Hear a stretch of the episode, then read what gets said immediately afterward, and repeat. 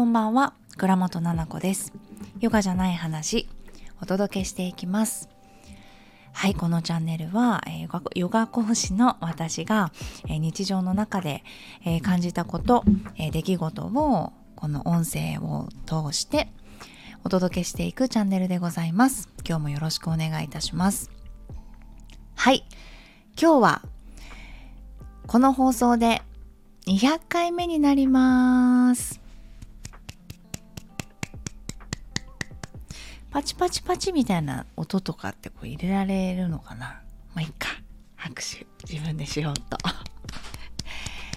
はい。おめでとうございます。ありがとうございます。本当にすごくないですか？200回もね放送するなんて考えてなかったしね。100回の時なんか気づいたら100回過ぎてたしね。これがまた私のらしいというかね振り返らないのかなっていうところだなって思ったりしますけどはい200回目はね気づいてよかったです200回入る前でねありがとうございます。なんかたくさんの方からね、メッセージいただいたりとか、あの、DM だったり、レターもね、いただきました。200回記念にお願いしますだったりとか、質問よりも、なんかね、皆さん、200回おめでとうございますっていうメッセージがすごい多くて、嬉しかったです。そう、なんかこれを喋ってくださいってよりも、あの、こうしてラジオに出会って、それで聞いていてこうですって、私がラジオを聞いてたらこうこうこうでって、メールの方にも、インスタグラムの DM にもね、あの、くれました。スタンド FM から来ましたっていう感じで、読ませていただいてました。もう、ありがとうございます。嬉しいな。でね、最初のレターまず、お読みしたいのが、えー、ななこさん、こんにちは、えー、ラジオをずっと聞かせていただいています。200回記念ということで、ラジオを始めたきっかけ以前話されていたかもしれないのですが、もしよかったら教えてください、これからも素敵な配信を楽しみにしています。はいありがとうございます。ラジオをね始めたきっかけはうん多分このお話でもあのラジオでも話してると思うんだけれどのねうんと私はうんといろんな理由があるんだけれどもインスタグラムをメインに発信をしていてねヨガの先生として。インスタグラムって写真がこう中心だしねこう割と綺麗に撮るからこう、うん、日常の感じねぐちゃぐちゃなところを載せるわけじゃないしちょっと綺麗な写真を選ぶでしょ？そう。で、文章もさ、それなりにほら、日記みたいなことは書かないから、綺麗に仕上がるんですよね。な、んだか。で、そうなった時に、話しにくいのかなって実際言われたこともあるし、なんかお近づきになれないですみたいな。レッスン行きたいけど緊張してしまいますみたいな。え、レッスン行きたいけど緊張してしまうのかだとしたら初めて私のことを知ってもらうっていうためにインスタグラムやってるのに本末転倒じゃないかって知ってもらったのになんだか近づけないような雰囲気を出してるんだって思った時にみんなが見ている私と私が思う私がすごいギャップが大きかったんですよね。今でもそうなんだけどラジオ聞いてくれてる方は知ってくれぐらいしか多分分かってくれてないと思う。本当にねそうやって見られるのよ。なんだかこう普通の人と喋ってくれないみたいな。どういう女それ？普通の人と喋ってくれないってさありえないんだけどっていう。人間的にどうなのって思ったりするけどね。なんかそういう風に見られちゃってたりとかするから。いやそんなはずないよって普通のみんなと変わらないのになっていうのを伝えていきたいと思ってるのに難しいんだなと思ってまあ普段、まあ、台本を作らないっていうのが一つ何て言うのかな心がけてることでうん、その時思ったことをたらたら取り直しせず、途中でね、こう電話とかかかってきちゃって、切ってつなげるっていうのはあるけど、取り直して喋り直すってこともないしね。それをやるっていうことが普段の、あの、私っぽいかなと思ってお話ししてるんだけど、なんで目的はそんな感じかな。うん。なんか、私を知ってもらうためにやったあの、ポッドキャストって感じなので、だから私がいつも不思議に思うのが聞いてくれてる人がいるっていうことなんですよ。ね？どういうことかっていうと、だってヨガの先生だからヨガの知識とかさ、ね、なんか子育てのことだったら子育ての知識とか、そういう何かこう得られるものが明確にしてくれてるでしょ？みんな、ポッドキャストって。ね、この読書を好きな方に向けてとか、哲学を知りたい方にとかさ、子育て相談ラジオとかさ、じゃないから、ただの日常だからさ、ね？だからどうしてって思うんだけど、ありがたいよっていう話。はい、ありがとうございました。レターくれて。ちょっとまだあるんだ。読んでいいですか？すごいね、200回ってね。ちょっと待って。うんと、はい、ありましたよ。愛さんです。こんにちは。はじめまして。ななこさんの心地よい声、声、声とか言って。言葉のチョイスや嘘のないお話に親近感がありつつ、心のあり方に素敵と思って聞いています。200回おめでとうございます。えー、どこかで言われているかもしれませんが好きな言葉とか座右の銘などあったらお聞きしたいです。愛さんありがとう。本当に初めましてなんだねきっと私と。嬉しいな。どこに住んでてどうやってどういうタイミングで私のこの音声聞いてくれてるの？嬉しい。言葉のチョイスってよく言われるんだ私。なんか変わってる？言葉のチョイス。不思議不思議？なんか他と差あるかな他の人と。どうだろうね自分ではちょっとわからないけれど。嘘のないお話確かに嘘あんまりないかもね。だから 嫌われちゃうかなとか思うこともあるしさ。でもまあいいよねそれはそれでね。そう親近感がありつつだって嬉しいな。それが目的だったもんね。さっき話したけど、ラジオの嬉しいです。心のあり方。そっか。なんかさ、心のあり方とか普段生活していることってさ、日常に現れてくるもんね。だからもしかしたらそれで読み取ってくれてるのかな？なんか私がどういうね、考え方でみたいなものが言葉の中に入ってるのかしら。だとしたら嬉しいな。好きな言葉とか座右の銘ね。ちょっと座右の銘とか難しいからね、わかんないんだけど、好きな言葉で言うと、好きな言葉でしょ？うーん、やるかやらないか。一回これね、一回これ。やるかやらないか。やれよっていうね、ところまで入ってくるんだけど、やんのかやんないのかっていうのは、すごい私はずっと昔から言ってるかも。やるかやらないかじゃんって。もう本当に昔から言ってる。えっと、どの、なんか、夏休みのバトン部の練習とかも行くか行かないかじゃん。やるかやんないか。ダンスもそう。ダンスやってたから昔。やるかやんないかだし、みたいな。ね。で、あとは、アルバイトもそうだし、アルバイトそんなに適当にね、あの時間過ぎないかなって言ってずっとサボってたんだけど、でも、あれだな、その後のネイリストの時とかさ、もうすっごい怖くてさ、ギャルの先生が、なんか先生がすっごいギャルでさ、めちゃめちゃ怒るの。っていうかさ、とか言って、練習した？とか言って、してこれ？みたいな感じ。なの。いや、お金すごい払ってさ、30万円ぐらい？もっとかな。それ全部自分で稼いでさ私。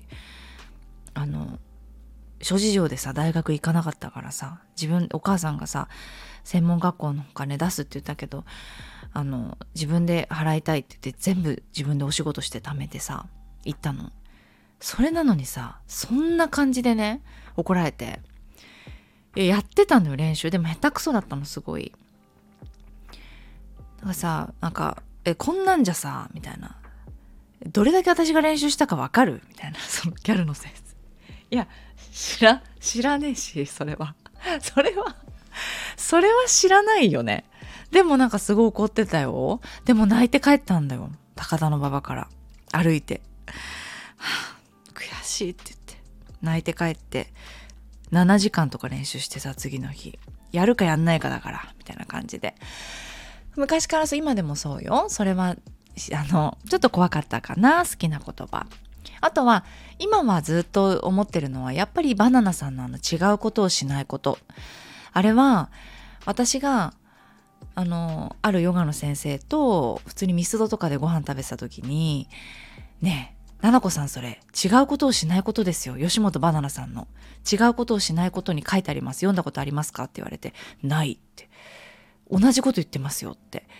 読んでみてくださいって言われて読んだのがびっくりしてその私が大事にしてる自分の違和感っていうのにちゃんと気づく。自分の心の声とかピンときたことってあるでしょ？その直感っていうのは自分にしか、うん、と聞こえないからその声を聞いてあげるっていうのを徹底してて私。仕事するにも何何にしろ。人間関係でも。それはねずっと大事にしてるから違うことをしないこととか。うん。それは60歳70歳になってもやっていきたいしそういうふうにあの生活していきたいなって思ってる。大事なこととして。ね。そんなところかな。好きな言葉がねあったらみんなどうしてる？私は、まあ、このラジオで喋ろうと思ってメモしてる時もあるし自分でねあのカレンダーにメモしてたりとかしてるよ。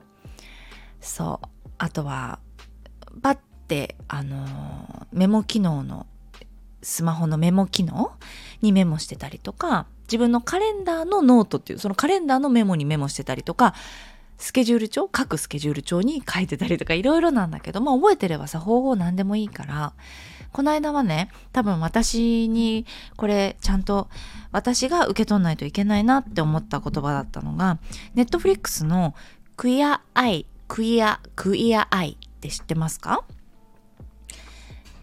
すごい好きなんだけどそのクイアアイの中でうんと一人の人がね、えー、とそれどういうものかっていうとなんかこう推薦してくれる推薦する人がいて推薦者と,、えー、と推薦された人がねいてね。え合ってるよね日本語。そう私はこの人を推薦したいですっていう人がいて大体ね彼女とかあとはうんと誰だろうご両親とかだったりするんだけど職場の人とか、うん、なんか変わってほしいっていうこの人を変えていきたい、うん、お洋服から考え方から自信の取り戻すとか見た目からその専門の人がいるのね美容の。スペシャリストとかみんな海外の人なんだけども大好きなの一人ずつ。私本も読むぐらい大好きなんだけどそうそのねあのお家を作る人料理を教えてくれる人っていてそのチェンジしていくんだよね。その中でこの間ね医療従事者の方がいてで黒人の方でえっ、と博士号を持ってたのかな？がもう1%しかいない黒人で。だからすごく誇りに思っていて今はとにかく大きくしなきゃ私ができることをやらなければ私がやらなければって言ってすごい頑張ってる女性で結婚してお子さんもいるんだけどそのご主人から推薦だったの。自分のことを大切にしてほしいって言って推薦してきたの。でも最初からもう感動でさもう私ずっとあれ見てると泣いちゃうんだけど何話見てもその話続いてないからね何話見てもいいんだけどさそれ見た時にそうあのセレブレーション yourself って言ってたのね一人の人が。セレブレーション yourself 自分自身を祝ってくださいって言ったの。それがすごい響いた。どういうことだろう自分自身を祝うって。自分が自分にお祝いをしてあげてもっとっていうことを言われててすごい感動してたのその方も、うん、だから走ることばっかりでいっぱいいっぱいで前を見てる。であれもやんなきゃこれもやんなきゃ私が進めていかなきゃってなってて結果もついてきてるんだよ。でも後ろを振り向かないから別にこんなこと大したことないって言うんだけどもっと喜んであげなきゃって。それが自分を大切にするということだし、うん、周りの人ものことも大切にすることにつながるよって言うのよ。だからああすごく大切な言葉だなって思って自分を祝うっていうことは私は本当できないの。だからあ私にも必要だなと思って書き留めてたよこの間言葉。嬉しい。はいありがとうございましたレター愛さん。ありがとうね。またよかったらレターください。はい、えー、ななこさんもうえっ、ー、と、もう一つ読みます。ななこさん、こんばんは。えー、スタンド FM200 回配信おめでとうございます。この200回、一つも滑らない話に驚愕です。あ、すいません。まだ全部は聞いてませんが、わら。聞いてないんかいでもななこさんの話すヨガじゃない日常の話の中にはたくさんの気づきや感動をいただきました共感はもちろん自分への許しや力身を抜くこと、えー、考えすぎていたことややりすぎていたことなど自分らしくあれななこさんのラジオを聞くと最後にいつも私の心の中にこの言葉が響きます。なんとなくのお話かもしれませんが、それがまた身近に感じ、安心して聞ける。心地よいラジオに出会えて感謝です。これからも300回、500回、1000回でもついていきます。わら。お気に入りラジオとしてずっとずっと拝聴させていただきたいと思います。改めて200回おめでとうございます。おくみ。おくみさん おくみさん、ありがとう。嬉しいね。ありがとう。いや奥美さん何回もレターくれて本当にありがとうございます。もう友達と思ってるよ、私。ありがとうね。自分らしくあれ。そういうふうに思ってくれるんだ。ちょっと涙出ちゃうよ。涙出ちゃう。自分らしくあれって思ってくれるってさ、そんな嬉しいことないよ。こんなしょうもない日常の話を聞いてさ。でもそれはさ、私がね、あの大事にしてることなの私は自分らしくありたいってずっと思っててオンラインサロンプラスっていうのを私やってるんだけどそこでね多分みんなが想像してるビジネス塾みたいな、ハウトゥーみたいな、これインスタはこうやって載せるんですよ。この時はこうやって集客するんですよ。もちろんそういうこともなくはない。うん。もちろんやっていく。今よりも収入上げたいなっていう人が入ってくれてるから。でも、それと同時に、誰かの話ってできると思ってるのっていうのも一つあるの。あなたは何がしたいのっていうのを必ず聞くようにしてる。やりたくないんだったらやめちゃえばっていう感じだったりです。だってあなたの人生だから必要なこと必要じゃないことっていうのをきちんと見てくんだよっていうのは必ず伝えるようにしてて、うん、何かを目指すっていう時にどこかね自分らしくあるっていうのがかけ離れちゃう人が多いと思うんだよ。だって正解みたいなの見させられるでしょ？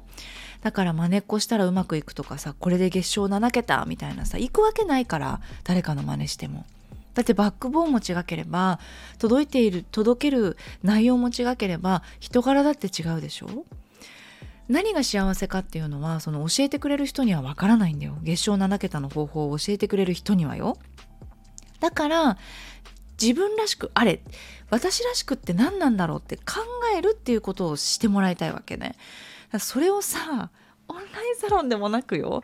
講座でもなくラジオでこんなさ受け取ってくれてるってこんな嬉しいことないってラジオでいいじゃんってもう。思うよな。ラジオでいいじゃんかって思うけどでもね嬉しいな。こういうふうに思ってくれて。そういうのがうん自分らしくあるってとっても大切なことですよ。ねえ。誰もがそうやって考えられたらいいのになって思いますよ。そこに自信を持ってもらいたいんだよね。自分であるっていうことに自信を持てるようになるにはそうだなまだ自信が持てませんっていう人もいてもいいと思うのもちろんねだけど自分である自分は自分であるっていうことにちょっとずつしっくりきたなっていう感覚があればすごい嬉しい。うん、だんだんとこのしっくりきてそんな自分でもいいんだって思えるこれが理想ですよね。だって誰も自分のことなんか否定できないんですよ。本当だよ。誰かに言われたこともあるかもしれないけど例えばそれが自分のお母さんとかお父さんかもしれないしさっきのね部活の先輩とかさそのネイルサロンのあ間違えちゃったネイルの学校のさギャルの先生とかさ自分のこと否定してくれる人ってこれからもたくさん訪れると思うよでもそんな権利ないのよね誰かが自分のことを否定したりとかそれはおかしいのだから耳を貸す必要はないの。でも言ってくれ、言ってくる人はこれからもたくさんいるよ。耳を貸すか貸さないかだから。やるかやらないかみたいになっちゃった、最後。耳を貸すか貸さないか。貸さなくていいのよ。自分のことを否定してくる言葉なんていうのは聞かなくっていいんです。ねそれが伝わっているといいなって思ったりしますよ。嬉しいね。ありがとうございます。もう一つだけ読ませてください。ななこさん、ユンです。ユンさんからね、いただきました。はあ、もう私は知ってるのよ、この先生のこと。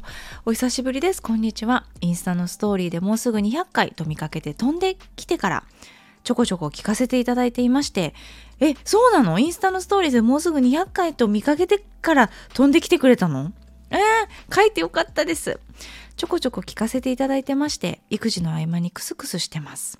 質問ではなくて申し訳ないのですが、1年くらいですかね、あ、1年前くらいですかね、ななこさんのご好意でお話しさせていただいた時の違和感を無視しないって言葉が私の中にずっとあってお守りみたいになってます。ありがとうございます。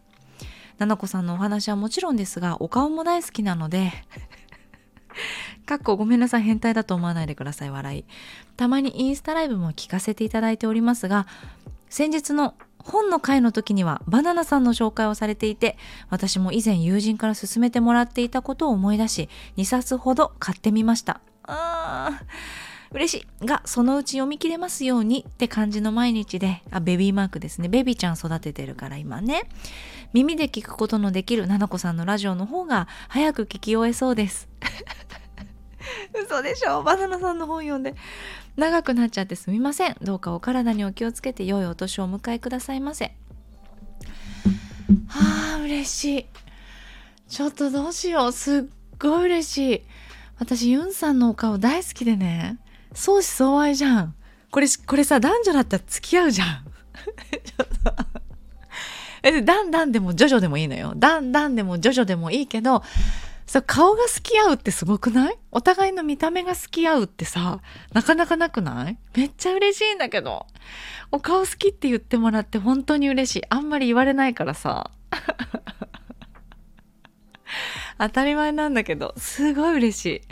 私、ユンさんのお顔大好きでさ、旦那さんが羨ましいんだよな。可愛くてさ、毎日帰ったらこんな可愛い人いるんだ家にと思って。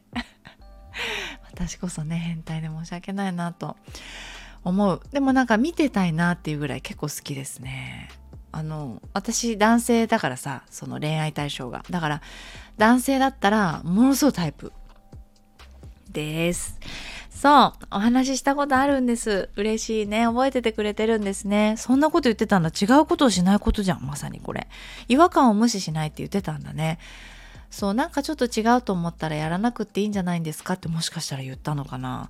えー、ちょっとあんまり話の内容までしっかり覚えてないけどそういうことを言っていたのかもしれないです。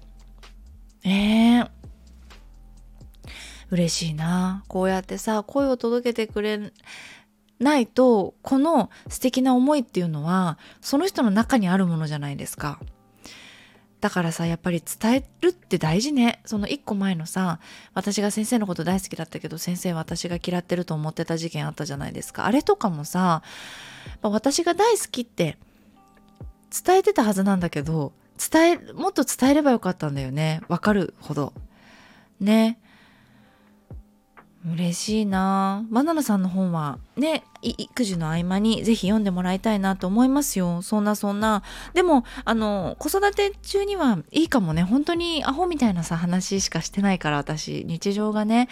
あのなんだろうそんな頭使ったりとかあのすること言ってないからこのラジオね。本当にママ友と喋ってるとかさベビちゃん育ててるならね。あとお友達となかなか会えないけど話してるみたいな電話してるぐらいの感覚でね聞いてもらえてたら嬉しいなと思うの。そう。だから無理にその学びみたいなところをねあの皆さんキャッチしたりよくねいるのよ。ラジオを聴きながらノートとペンが止まりませんでした。間違えちゃった。あの書く手が止まりませんでした。みたいな。いやいやそんなにないよ。何も言ってないよ私って。だからね探さなくて大丈夫だからそのインプット的なことをね。あのふざけた話だなと思って聞いてもらえたらなって思います。嬉しいななんかやっててよかったなと思う。200回おめでとう。ありがとう。 Celebration yourself。ありがとう。はい。なんか来年もねさらに私はあの自然体っていうこのところね自然体っていうところを大事にしてそれこそ本当に私が一番違うことをしないこと。うんなんかモットーに、うん、この自然体の私だからこそなんか伝わっちゃうことっていうのでうん広がっていけばいいなって思ってます。エネルギー的なものが。はい。だから繕った取り繕った姿で何かをしっかりした表情でさシャンと喋って伝えるとかではなくて自然体でいて伝わっちゃってるっていうさところがもしかしたら私の求めてるところでうん、やっぱりラジオを聴いてくださってる人がこんなに多くてこのこのナチュラルなラジオでもいいよって言ってここからさあのより私とつながろうと思ってくれたりとかさ応援してくれたりとかね見ててくれたりっていうところがあるっていうのはさやっぱり私の中で大事にした方がいいことだと思うのね。この自然体だったりとか。うん。なんか着飾ってちゃんとしたこと言うっていうのをそもそも性に合ってないから性に合ってないことをこれからもしなくていいのかなっていうのも思うしね。でもこれって実は性に合ってないこととか違うことをしてきたからなんですよ。そう実はねしてきたから。でうんとそうだな。本当にいろんなことしてきたんだよな。で自分でできることできないことっていうのも分かったしうん好きなこと嫌いなことっていうのも分かってきてそれをちゃんと誰かの意見じゃなくて自分の心と自分の声と相談して決めてるっていうのはあるかも。で今年できたことはもう今年もう終わるでしょ？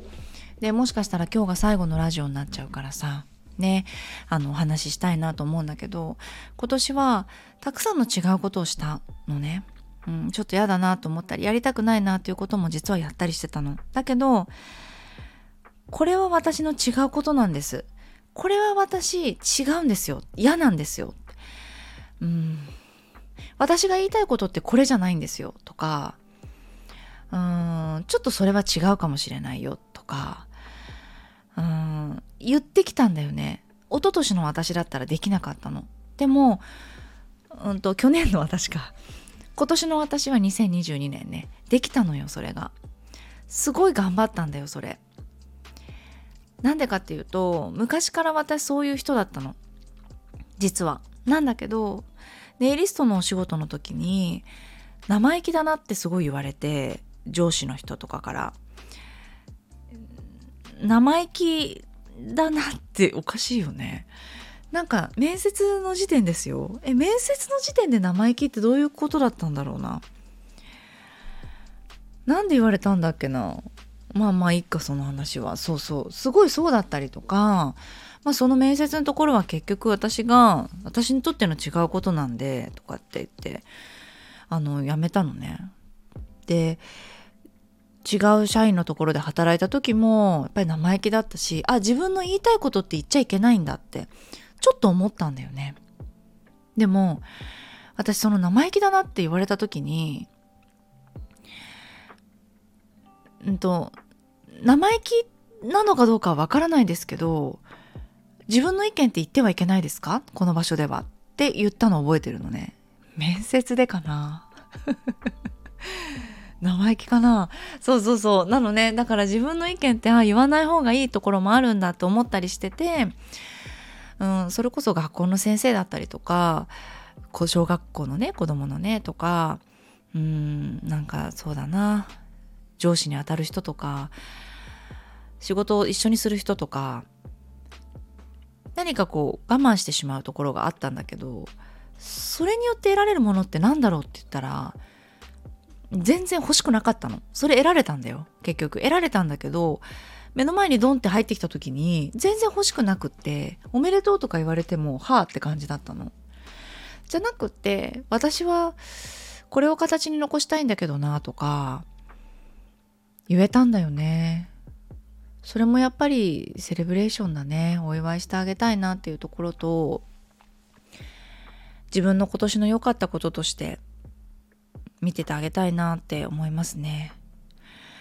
なんか1年間すごいいろんなことがあったけどできたことってあのたくさんある、うん、できなかったことできなかったことうん。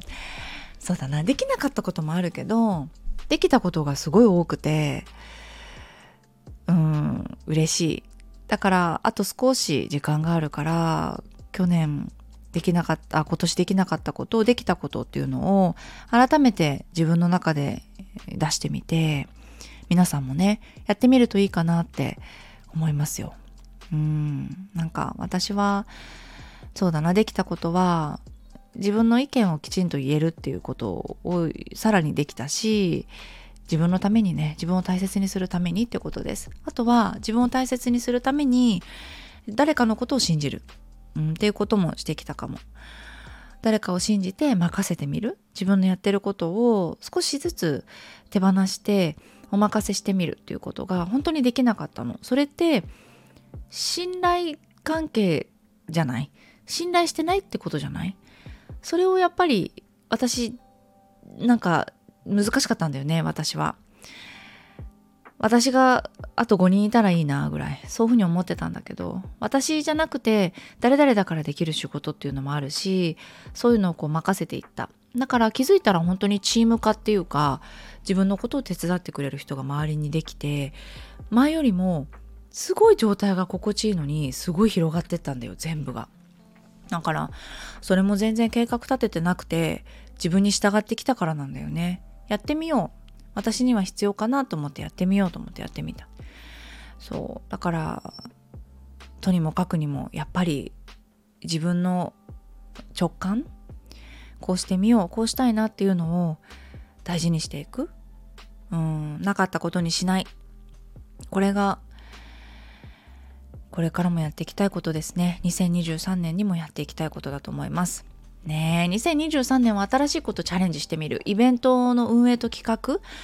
もうやりたいと思ってるんです。3月にね、えのイベントやります、都内で。セルフラブキッズがサポートに入り、いろんな先生たちの講座やベビーマッサージやヨガのイベントっていうのを1日で東京でね、やろうと思ってるので、まあ、関東地方に住んでる人は直接私と、あのー、なんだろうな、子育ての相談だったりとか、うん、あのセルフラブキッズを交えたセッションだあのとか講座だったりとか、うん、地方から来てくれるスペシャルな先生もいたりして是非それはもう来てもらいたいなと思うんです。今今はちょっとそこに集中してやっていこうかなっていうところとセルフラブキッズが新しい教科書になってもう本当に可愛い教科書になってより盛り上げていこうかなっていうところですね。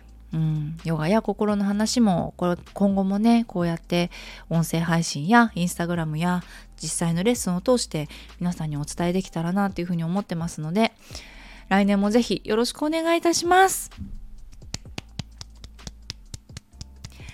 ありがとうございます。本当に皆さん聞いてくれてありがとう。ねちょっとまだまだあったんですけどあの32分も喋ってるから一回切ろうかなと思います。はい。皆さん、良いお年をお迎えください。ね、今年一年の良かったこと、できたこと、たくさん自分の中でお祝いしてあげてね。そして、あの、来年の抱負もね、考えてみると良いと思います。こんなことしたいなって。これがね、蓋をしないでね、なんかできそうなことだけ書いたりとかしないで、当たり障りないこととかだけ書かないで、自分には無理かもしれないけどみたいな感じで書く。あとはおすすめはね私よく聞かれるんだけど最後にこれだけ一つ。3年後とか5年後とかまあ来年の目標もそうですけどなんか奈々子さんが目標を考えてる時にどういうふうにやってますかって言われたのねこの間。で答えたのが物理的にさっき言ったようなイベント企画しますとか何ど何かのイベントしなんかヨガレッスンしますとかってそういう実際なことだけじゃなくて自分がどういう自分でいたいかっていうのを考えるんですよ。今よりももっと手放して心地よくいたいとか余白を作るためにこれを始めたいとかあとはなんだろうなこういう自分で笑顔でいたいとかうんちょっと地に足つけたいとか、うん、自分のペースをつかみたいとかなんかどんな自分でいたいのかなっていう自分に対して、うん、の印象っていうところで見ていくと面白い気づきがあるかもしれないですよ。目標っていうとなんか達成みたいになるでしょ？じゃなくてどんな自分でいるか。みたいなものを考えると心地よいかもしれないです。